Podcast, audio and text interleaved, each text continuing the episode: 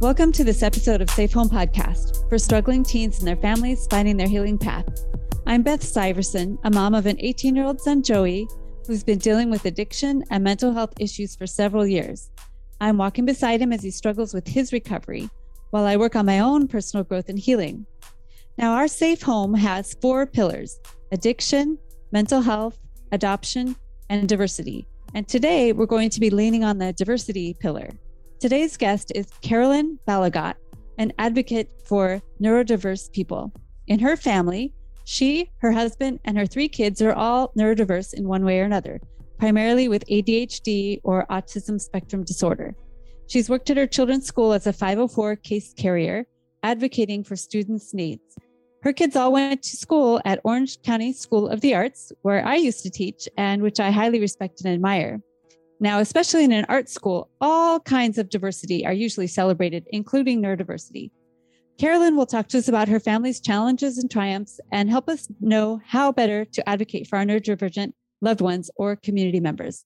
So, welcome to Safe Home, Carolyn. Glad you're here. Thank you. I'm happy to be here. Yeah. I loved working at OCSA. I worked there, ah, gosh, 20 years ago now. But I always thought, God, I wish I could have gone to this school instead of teaching here. yes, absolutely. All the arty, quirky kids are all in one place and no one feels weird because they're all a little weird, right? So, mm, absolutely. Absolutely. It was a great place, even back then. I'm sure it's even better now. Just warm and welcoming and diverse and unique. And I loved it. Yes. So, why don't you just tell us about you and your family? Where are you in the world? How old are your kids?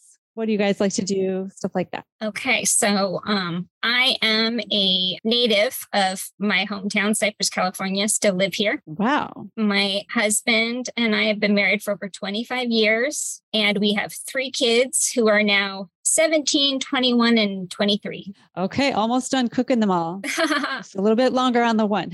yeah, yeah, yeah. They're all still here though. They're cooked and still at home, which is very common. Well, and the pandemic really just was right at a time when they should have been stretching out more. And actually, yeah. the autism, that was a big factor in how my family dealt with the pandemic and the sheltering at home and trying to stay separate. It made a huge impact. Yeah. So it kind of changed your kids' trajectory, it sounds like. Yes. Uh, big time. That is really a global trauma that we're all still still working through. It's been really, really tough. Yes. Well, tell us who has what in your family. right. what have you got going on? Well, officially diagnosed, the first one was my youngest, who is now 17, was eight when he was diagnosed. I actually had him assessed at about one and a half because he didn't have any true words. Okay. He babbled and didn't say much. Mm-hmm. And I took him to one person to be evaluated. And the evaluator said, I don't think it's speech. I think it's a neurological issue. Oh. And I didn't know that much. What I knew about autism was pretty much what the general thing that most people know, except that I had worked at a camp for adults and kids with developmental challenges. Hmm. And this camp was a respite camp. Okay. So these were people with high needs. Mm-hmm. And so it was like a week to give the families a break. Yeah. And their caregivers got a break and they got to come to this fun camp. Sure. So those were people with high needs. And so that's kind of what was my picture of what what that was when he said it was neurological. Oh, that's what you thought your child would be like? I was like, well, he understands what you're saying. I can tell he understands what you're saying. He's just ignoring you because he doesn't want to do what you're telling him to do. Uh-huh, uh-huh. so we got a different assessment, and Brendan started speech at one and a half and progressed like super fast. Oh, okay. At almost two years, said mama about a month before his second birthday, and then just super progressed after that. Just took off with the speech. Okay, great. Yeah. So it was just, I guess, delayed. And he has some articulation issues with the R's and stuff that's pretty common. But yeah, so he started speech and then it was hard to keep up with the speech with the way the system is. If you're under three, you go through regional center. Oh, right. And then at three years old, you have to do it something different. So many hoops to jump through. And so he was talking, so we didn't do speech okay. uh-huh, uh-huh. for a few years. Uh-huh. Preschool was a lot of behavior discussions. And then he went to Preppy K, where they had a wonderful principal and a wonderful teacher that year who were super supportive. And then first grade, we had to go to a different school. That principal was not as supportive, although the teacher was awesome. And we continued speech there. Okay. But then the kindergarten teacher loved to just work with Brendan. Hmm. Brendan is like the biggest love. Okay. His heart on his sleeve just loves everybody, beautiful, happy, light presence that he has. And the teacher just loved him. So things ended up being okay. I almost pulled him halfway through, but the teacher said, I understand Mm. why you feel that way, but if he leaves, I'll be heartbroken. I just love him so much. So we stayed another semester, and Brendan wanted to go back for first grade. And about halfway through that first semester, I ended up pulling him out for homeschooling because the teacher just was not mm. trying any different strategies. It was the whole behavior chart and moving your Oh, clip up and down the colors and Oh. and every day was the whole Brendan did this, Brendan did that, the whole list of stuff. getting in trouble all the time. Oh, dang it. Yep. And you know, at this point, I know my kid. Yeah. My kid just wants to be everybody's friend. Yeah. This is not not doesn't try to get in trouble. He would really rather not. Thank you very much. Mhm, mhm. So we exited out of speech because you have to when you leave the school, and we did homeschooling Okay. Uh, for the rest of first grade all the way up until he started OCSA. Oh, okay. Oh, wow. So all elementary school. He started in, in seventh grade at OCSA. Yes, seventh grade. Okay. Yep. And so at eight years old, when we were homeschooling, my oldest had a lot of it definitely ADHD. My oldest was seemed very AD typical ADHD, what you would think of in a kid can't sit still. Uh huh. What- And then all of a sudden, the summer between kindergarten and first grade, he could settle and he could Oh, sit still and pay right. attention. So I was kind of waiting for that to happen for Brendan. Uh, and it wasn't happening. okay. So I took him again to be assessed at eight years old, where they told me he's slightly on the spectrum. Okay. They had told me slightly on the spectrum. And I was like, okay. In the meanwhile, all the way there, my kid is in the back scripting in the back of the van, just full on conversations. What does that mean? Scripting? It's sort of practicing conversations. So both my oldest and my youngest repeated things from TV shows and movies Oh, a lot. Yes. And so to this day, my oldest can just rattle out entire dialogues and everything. Okay. Yes. so things were going okay. Brendan still had impulse control issues. And I just really just didn't understand him. This is my third kid. And the other two had kind of gone along the same path as far as how we dealt with conflicts and other things, but it was different. So on Brendan's 11th birthday, he had a huge meltdown and hadn't been sleeping. So I took him back in again. And that was a different doc. Mm. I don't know who took you slightly on the spectrum. This kid is smack dab middle in the spectrum. Oh, okay. So I'm going to go back on that whole spectrum discussion. I like to look at it, and there's new um, thoughts on how to express that. You know, we don't labels like high functioning or low functioning. They're really misnomers. It's way too broad of terms, low functioning and high functioning. Uh, and they have such an ugly picture in your mind when you say them Yeah. and it, and it's also it's just like very vague and does not convey the person accurately So, how are people in the autism community? How would they rather describe different characteristics of that person's autism? What's the better way to do it? well it's really more of a picture i wish i had sent you this picture of the way it's trying to be described there's this cartoon of two different penguins and one of them has colors spotchy all around the other one has more colors full in and instead of being like a rainbow of this side is low and this side is high it's instead of like the bow meter Yeah. it's just different colors, different Uh-huh. mixing of colors. Uh-huh.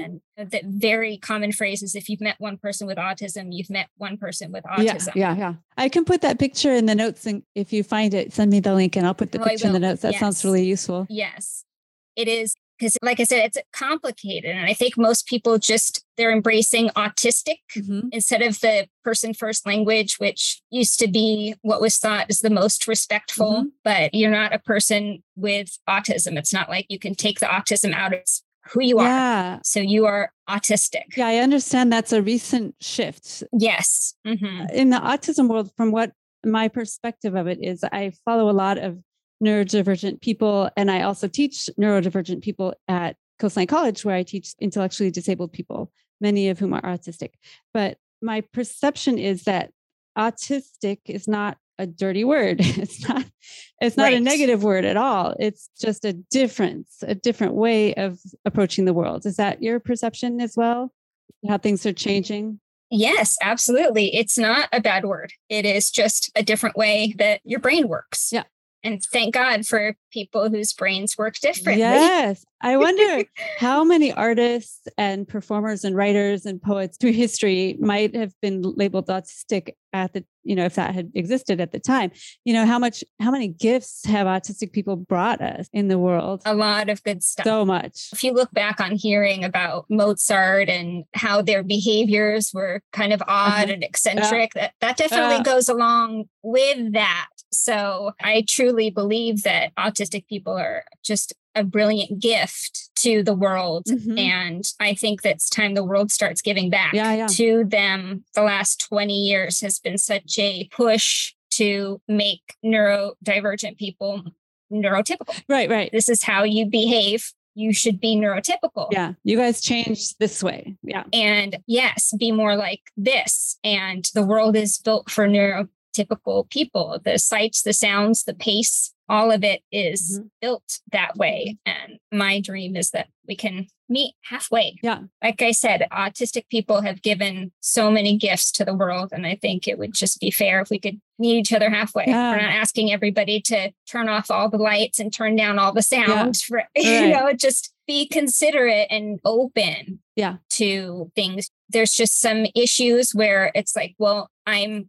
autistic, I process things slower. So if I'm going to a job interview, mm-hmm. it would be really helpful for me to have the questions ahead of time. Uh-huh. And these are things that are still extremely stigmatized. Yes, yes. Like you shouldn't have special consideration. Mm-hmm. And it's the same way with accommodations in school. Yeah. They're stigmatized. Why do they get that? Why do they get special treatment? Yeah. And you're just like, well, I don't know. Why does the person whose legs don't work use a wheelchair? Yeah. Why do they get the elevator pass? Yeah. why don't they have to walk up the stairs? Yeah. Same thing. It's the same thing. And so that's what your job was, right? At 504. Yes. For people that don't know what a 504 is, can you explain that? Okay. 504 is one of the categories that a student can get for some accommodations. There's IEP, which is the individual education plan, which is a little higher. That has more to do with you might have to change some of the curriculum. Uh. And where 504 is just accommodations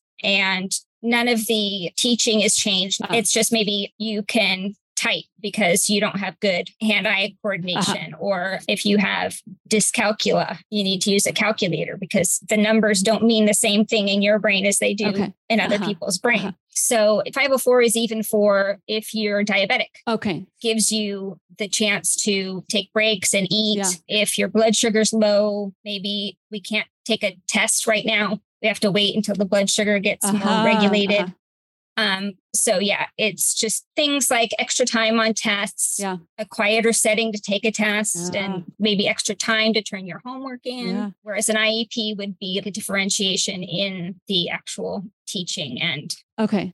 We were looking into getting Joey a 504, but then he kind of crashed out of school completely. But I think if I would have started that process a little sooner, that might have helped him because he had a lot of anxiety. I know it's not a neurodivergence necessarily, but it is. It is. It is. Absolutely. Oh. Anxiety.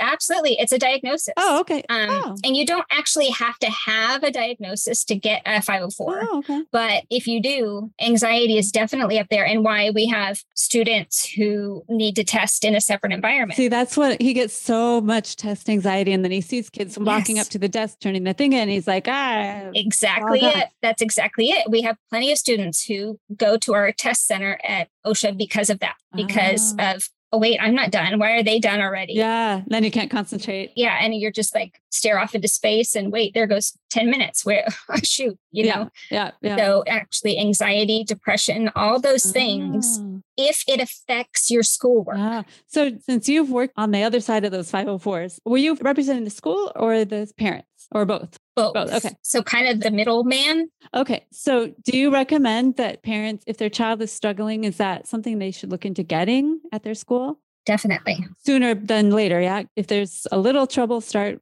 looking at getting a 504. Absolutely. Um, and you know, I hesitated Mhm. personally, and this is very common, Mhm. but parents just need to know their rights. Mhm. There's a fantastic website called understood.org, Hmm. has the answer to everything 504, IEPs, all that stuff. Understood.org has the, be- and it's so well laid out, Oh, very okay. simply. It's an amazing website. Oh, thank you. I'll put that in the notes. Like I told you, my oldest had trouble sitting still. Mhm. So kindergarten, you know, there was always behavior. Okay. And then first grade, they got better. But because we went to a Catholic school and I knew some of the teachers really well, I had heard about this cume file that was going with my kid and how by first grade, there was already a label. What's a hum? A what file? Cumulative file. Oh, cumulative file. Oh, that follows you. Yeah, Cume file. Oh, hmm And my kid was already labeled. oh, shoot. What was he labeled as? all of the things he had gotten in trouble for, you know? Ah. So, like, there's this list of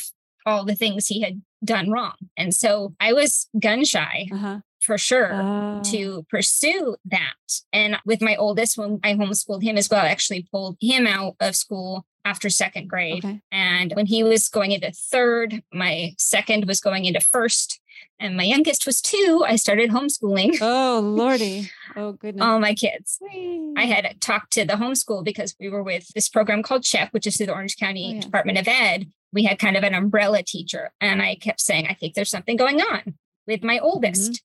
There's some issues. Oh, he's doing fine. Oh, he's doing fine. Oh, Shoot. So, yes, definitely should have had that one assessed. okay. And can you get a 504 from homeschooling or you don't even need one when you're homeschooling? you don't really need one when you're homeschooling. You can accommodate whatever. You can accommodate. Absolutely. So when you're in a class situation. Uh, okay. Okay. Well, that's really good to know. Yeah, but I would definitely, and like understood.org. And nowadays, it's not as stigmatized. Mhm. Public schools have got to be way more careful Yeah. because of FERPA, it's Protection Act, that you have to Oh. protect the students' identities and all the info. Oh, okay. So it's a federal law. Oh. So, and it, it it's not kind of a, a special class as much anymore. Okay. It's accommodations. And if they really need significant help on a subject, they may get pulled out for an hour Mhm. for just like special math tutoring or reading help. Mhm. But it's so much more inclusive now than it used to be. Yeah. So I know our generation, special education means something different Yeah. when we were in Oh, school. yeah.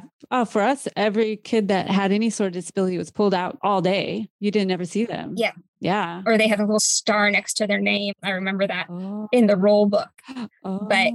especially for a 504. That's just a couple of little tweaks that would just make the schooling feel better, less anxious, Yeah. less overwhelming. And was that pretty easy to get kids' needs accommodated at OCSA, or did you have to fight It depends. uh, on each parent and each situation? I'm sure.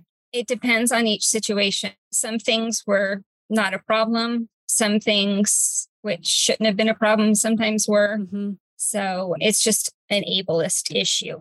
Ableism is just where you see the world and situations from a neurotypical point of view. Mhm. You know, you just need to work harder. Yeah. You just need to try harder. You just need to get organized. Things like that. There was a situation where a student wanted to wear sunglasses. Oh. Oh, they don't need to, without even questioning why. What would that do for them? Why do they need this? Uh-huh. Well, they don't need that. Oh. Not even a question. And that doesn't even hurt anybody else at all. Just dismissed it, right? Yeah. Yeah. So it's from the ableist point of view that I think so many people don't even know that they Yeah. have. Because we're just swimming in the water. We don't even know. Right. And you from our own point of view. Yeah. And there's a lot to dig into when you're looking into neurodiversity and everybody's spectrum is varied Yeah. and it presents so many different ways. And I know one of the big things for autistic people are sensory issues. Yeah. And those fluorescent lights are a huge problem with a lot of autistic people. Yeah. It's distracting because they can hear them. Is that what it is? You can hear it and it affects their eyes Ah. differently too. So how do you accommodate for that? Do you ask that they get new lights or they turn them half off or something like that? I have not seen one in junior high or high school. Oh, they don't have them at your schools. No, I haven't seen anybody accommodate for that, Oh. honestly. Oh, they ask for it, but That's nuts. shoot. Yeah, I haven't seen it. And I don't see why sunglasses would be a problem. Yeah, maybe that would help. I think that sounds like a great solve. Mhm. They have these wonderful filters. Uh-huh. You can buy them on Amazon. Oh. You might have seen them like at your dentist office. There's like clouds or a rainbow Oh, yeah. that goes over Yeah, it yeah.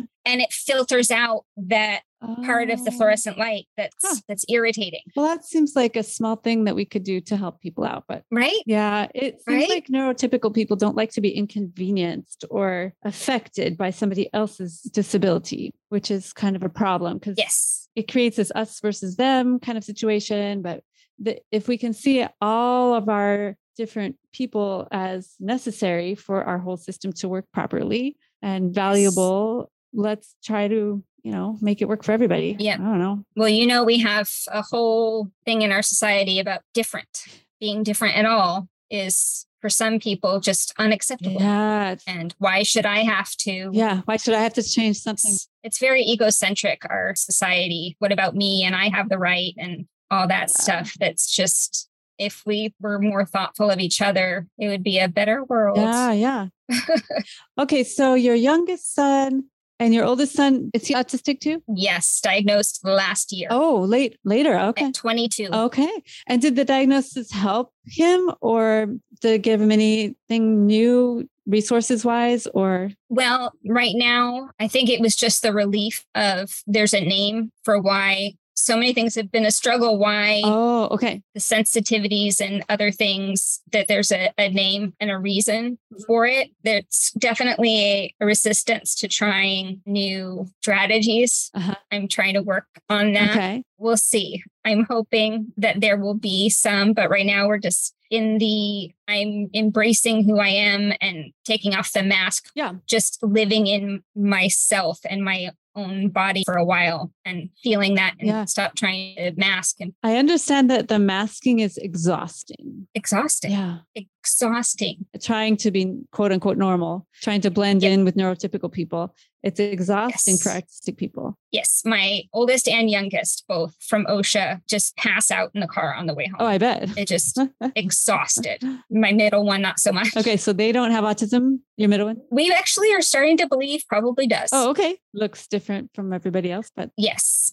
And I'm in the process of looking into whether I am autistic. oh, yourself. Okay. Yep. So my dad, I'm almost 100% sure was Oh, autistic. Okay. And it is genetic, so it passes down. it is so- genetic, but I'm really good with people. Uh-huh. I'm good with the peopling. Like Yeah. I can do that and I can read social cues and I Uh-huh. can do all those things that supposedly people on the spectrum have a Uh-huh. hard time with. And a new theory somebody talk about on TikTok was autistic people are good at recognizing patterns. Okay. Right. Uh-huh. It's a very normal part of why little kids will line up their cars, line up their toys, and just good at recognizing patterns. Some autistic people can recognize patterns in behaviors. Oh, okay. So you're more people aware. Ah. And we become studiers of behaviors. Oh, And I am very observant Okay. of how behaviors. interesting. I always have been sort of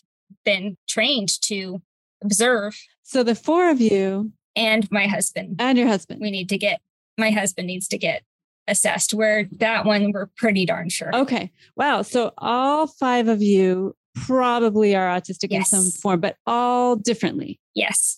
Yes. Right? Wow. Yep. It's such a handful. I, I, I sometimes wonder if autism will be split into different subcategories. I think that too.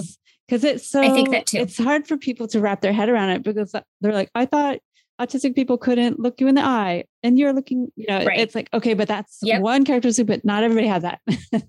Yep. So Yep, exactly. And um, you know, one of the things that rings in my brain for myself, I have had so many people over the course of my life tell me things like, I've never thought of it that way. Oh. I've never heard that.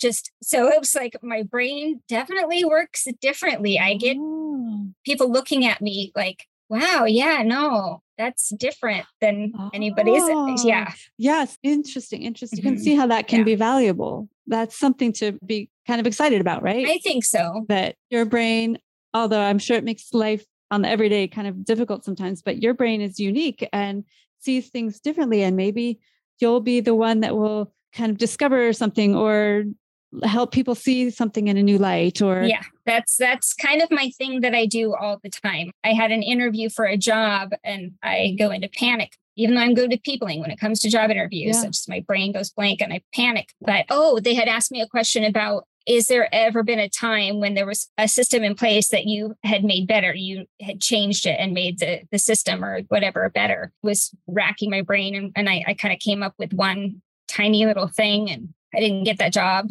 Mm-hmm. when I was talking to my best friend, who we've been friends since we were like 18, and she's like, everything, everything in our whole life, you just see a better way to do it. Oh, She's like, everything you do, like our camp, you totally changed our check in system. That's what my brain does that. you don't even So- notice it because it's so normal to you. I don't even notice it. Yeah, it's just who I am. I read an article, or maybe it was a meme, about how the interview process, the employment process, is the worst.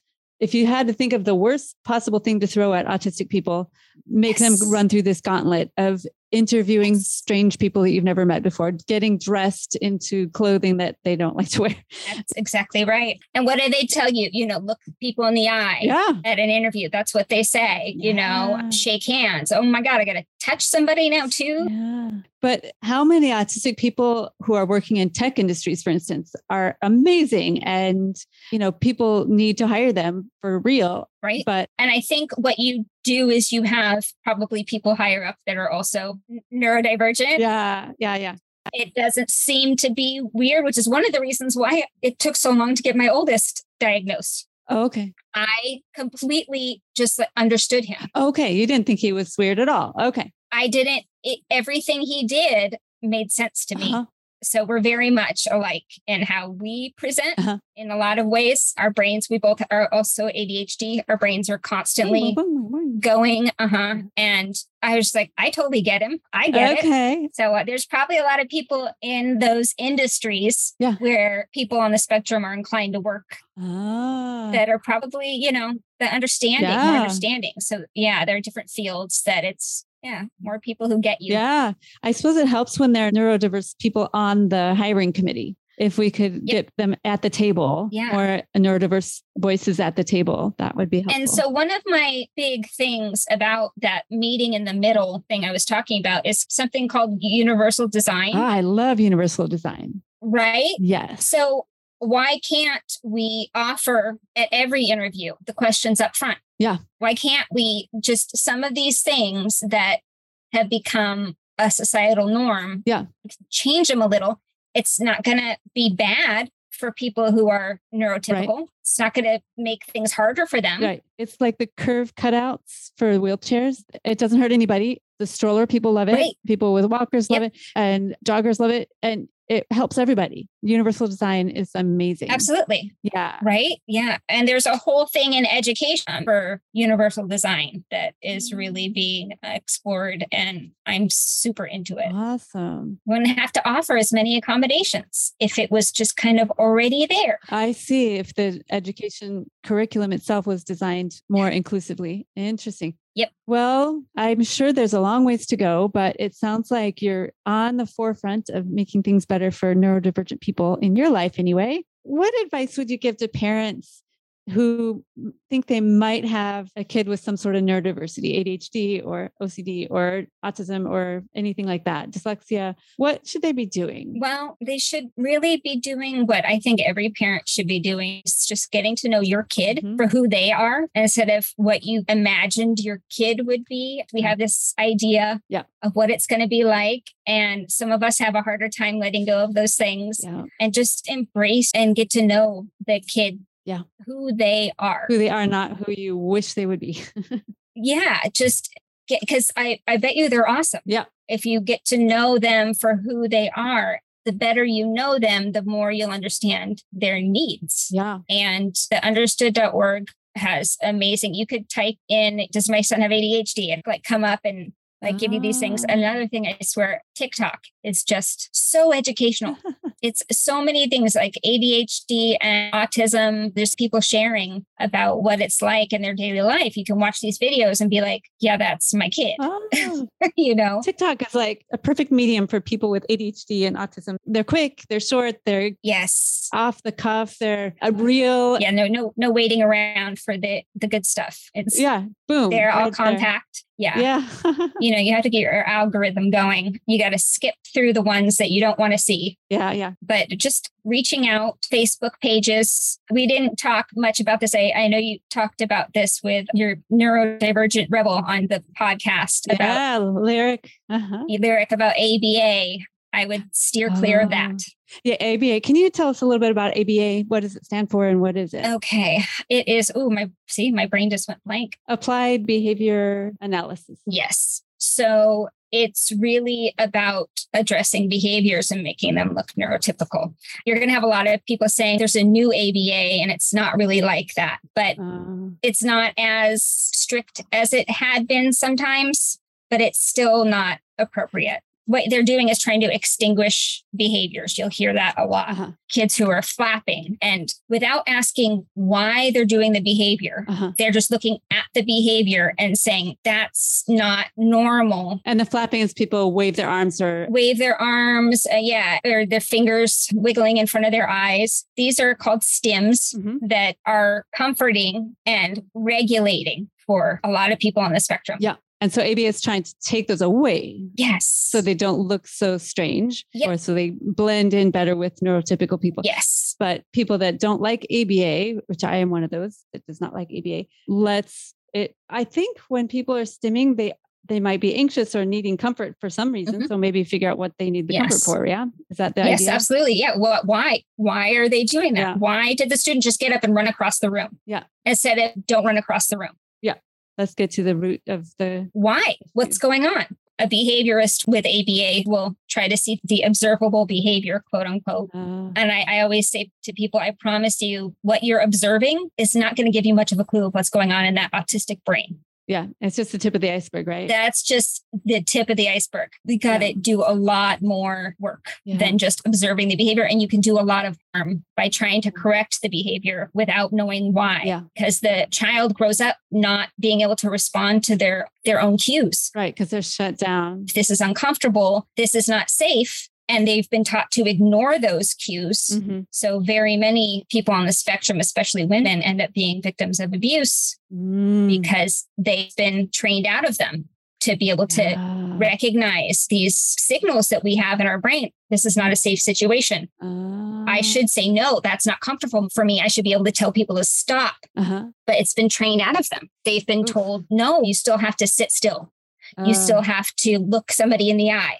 So all of their natural instincts have been trained out and it's just, it's not safe. Wow, that's that's not just a, a preferred method, or you know, it's not. Agreed. Yeah. First of all, it's disrespectful to the child Mhm. because they're a human being, but it's not just that. It's a, a safety issue Yeah, to me. definitely. Yeah, Mhm. thank you for bringing that to our attention. I had not heard that before, but that totally makes sense. Yeah, Mhm. Yeah. I love what you're doing. I love your philosophy of treating each child as an individual and advocating for each child's rights to get an education and to be fully who they are. Does that kind of sum up the, your philosophy? 100%. Yeah. Differences are a gift and should be embraced instead of just, you're different. I'm uncomfortable. How about you're different?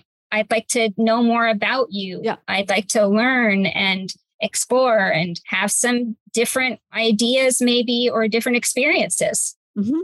And it's not scary. It's actually pretty awesome having those new experiences and learning about. Absolutely. Yeah. I enjoy my students and my different people in my life that I've known that are on the spectrum and they make my life definitely more interesting. yeah you know it's a different way of looking at things is what Yeah. i mean what could be wrong about that it's Yeah.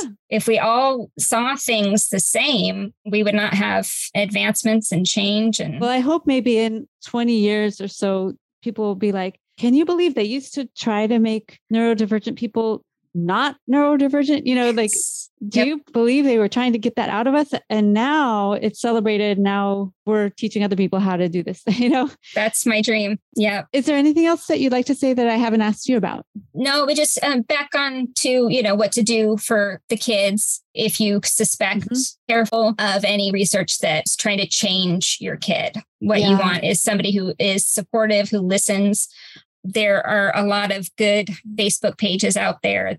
Look to adults, yeah. listen to the voices of the people who have those experiences. Mm-hmm. That's number one. Yeah, they're trying to tell us. Yeah. And the voices, especially now with internet, has yeah. been a huge boom for autistic voices. Yeah. This is a very preferred way.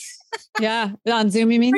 Uh-huh. Oh, yeah, absolutely. for sure. Yeah. Now, Autism Speaks is a really big autism organization that most people know about with the puzzle pieces. Correct. But Autism Speaks, that's an ableist name, first of all. And yes. secondly, they're very much into ABA.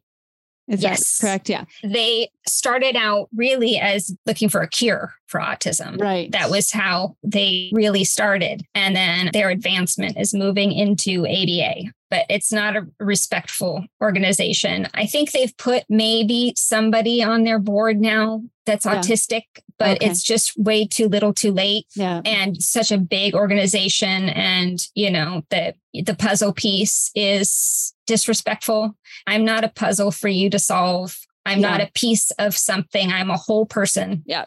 Yeah. No more puzzle pieces. Yeah. yeah, that's really problematic. I wanted to bring that up because a lot of people like, oh, okay, let's support autism, you know? Oh, I know. This is why it's so important to me because this still is kind of an unknown aspect of mm-hmm. autism, this way of looking at it as not trying to change people and mm-hmm. just being respectful yeah. of someone's identity and not looking at it as like, oh, you know, that's something that needs to be fixed. Uh-huh, right. So maybe when people are looking at organizations, they should find the ones that are led by autistic people. Yes. ASN is one of the main ones that's all autistic voices. ASN. I'm trying to see. My brain doesn't like anagrams today. Autistic Self Advocacy Network. Yep, that's the one. Okay. Yep, Autistic Self Advocacy Network. That sounds like a good one. Yes. That sounds good. And I'll link in this the episode we did with Lyric Holmans, who is the neurodivergent rebel. They're yes. awesome and they're Absolutely. a very big advocate for this kind of individuation that we're talking about. So, Absolutely. Uh, yeah, there's lots of, boy, I'll see if I could find some more of my resources out there. I know that there are some really good questions to ask. Oh, okay. To find out if your therapist is neurodiversity affirming. Oh, that's a good one. Yes. So I'll, I'll, see what I can find. I'll send that to you too to put on the link. It's just a really great resource. Just ask them a couple of these questions and you'll be able to tell whether that ah. provider is neurodiversity affirming or not. Oh, good. No. Okay. I'll put that in the notes too. Well, Carolyn, it's been wonderful getting to know you. I forgot to mention at the beginning, I met you at the Cypress Pride Festival. Yes. So, in addition to this work advocating for neurodiverse people, you also advocate for LGBTQ people and it was not an easy fight to get that pride slash diversity festival at the city of Cypress. They were not super excited about it but you pushed nope. through with your friend maria and i spoke at that and that's where i met you. So yeah. you are doing amazing things on many different fronts. So thank you for all the work you're doing. Yeah you know that's another one of those autistic traits oh, that right. a high sense of justice Oh, okay. yes. So, and just that you see sometimes not okay, and you just got to do something about it. And many LGBTQ people are also neurodiverse. Absolutely. Yes. Like Try lot. to be careful about it. Trans people, that's very common mm-hmm. in neurodiversity. The thinking is that just their brain work is different they don't see gender the same way okay. as other people do. Uh-huh. So trans and non-binary are very common in neuro, but they're cautioning people about that because they're afraid they won't get their trans affirming care if they have a diagnosis. Oh. They'll think, oh, that's your autism and discount people. Mm-hmm. Oh, shoot. I know, right? Ah, that's complicated. I know. Dang it. So the society trying to put everybody in their boxes. Yeah, let's get rid of the boxes altogether. Absolutely. Agreed. Let's just be us. Well, we are definitely allies, and uh, I look forward to collaborating with you further. You're right, close to me geographically. So we'll be, I'm sure, communicating and collaborating on future projects together. So thank you. Sounds great. I love it. Thank you so much. Yeah, you're very, very welcome. If people wanted to get a hold of you, how would they do that? I am on Facebook. I also have an Instagram account that my husband and I run. That's where we do a lot of our advocacy stuff. Okay. So I'm, I'm trying to pick that back up again. Okay. I have the um, neurodivergent Cypress group that I would love to hang out with them. So Okay. any of those things, reach out and find. I'll find you. Okay, I'll put all those links in the notes.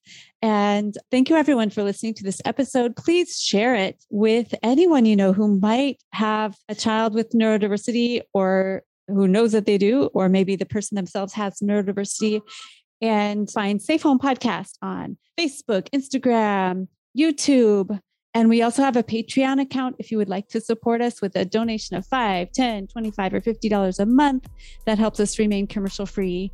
And you can get into our book club and our adoptive parent support group. So come check us out there, patreon.com slash safe home. So thank you very much again for being with us, Carolyn. I really appreciate everything you shared. And everybody who's listening, Carolyn and I want you to Stay safe. safe.